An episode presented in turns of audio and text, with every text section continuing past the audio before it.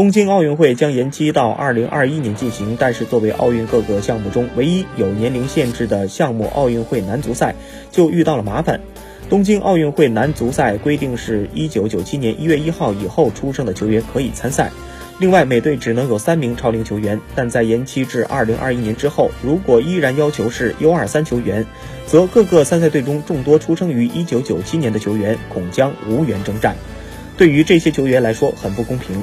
据了解，由于国际奥委会刚刚做出东京奥运会延期的决定，众多技术性的问题尚未提上议事日程。相信国际奥委会与国际足联将有足够的时间来予以考虑。而将奥运会男足赛的年龄放宽至二十四岁，也就是依然执行一九九七年一月一号以后出生的球员可以参赛这个规定，或许是最为合适的选择。